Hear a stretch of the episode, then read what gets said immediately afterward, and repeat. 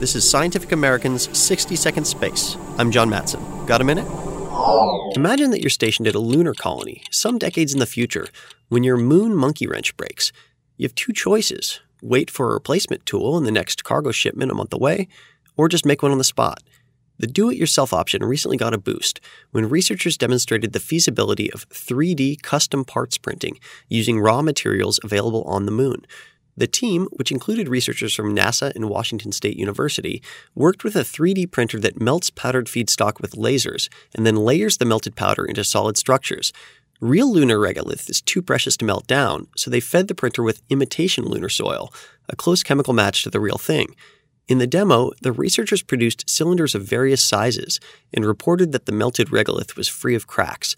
The research appears in the Rapid Prototyping Journal. The printed parts are still a bit rough around the edges, though. They resemble rusty lengths of ancient iron. One of the team members remarked that it doesn't look fantastic, but you can make something out of it. Thanks for the minute. For Scientific American's 60 Second Space, I'm John Matson.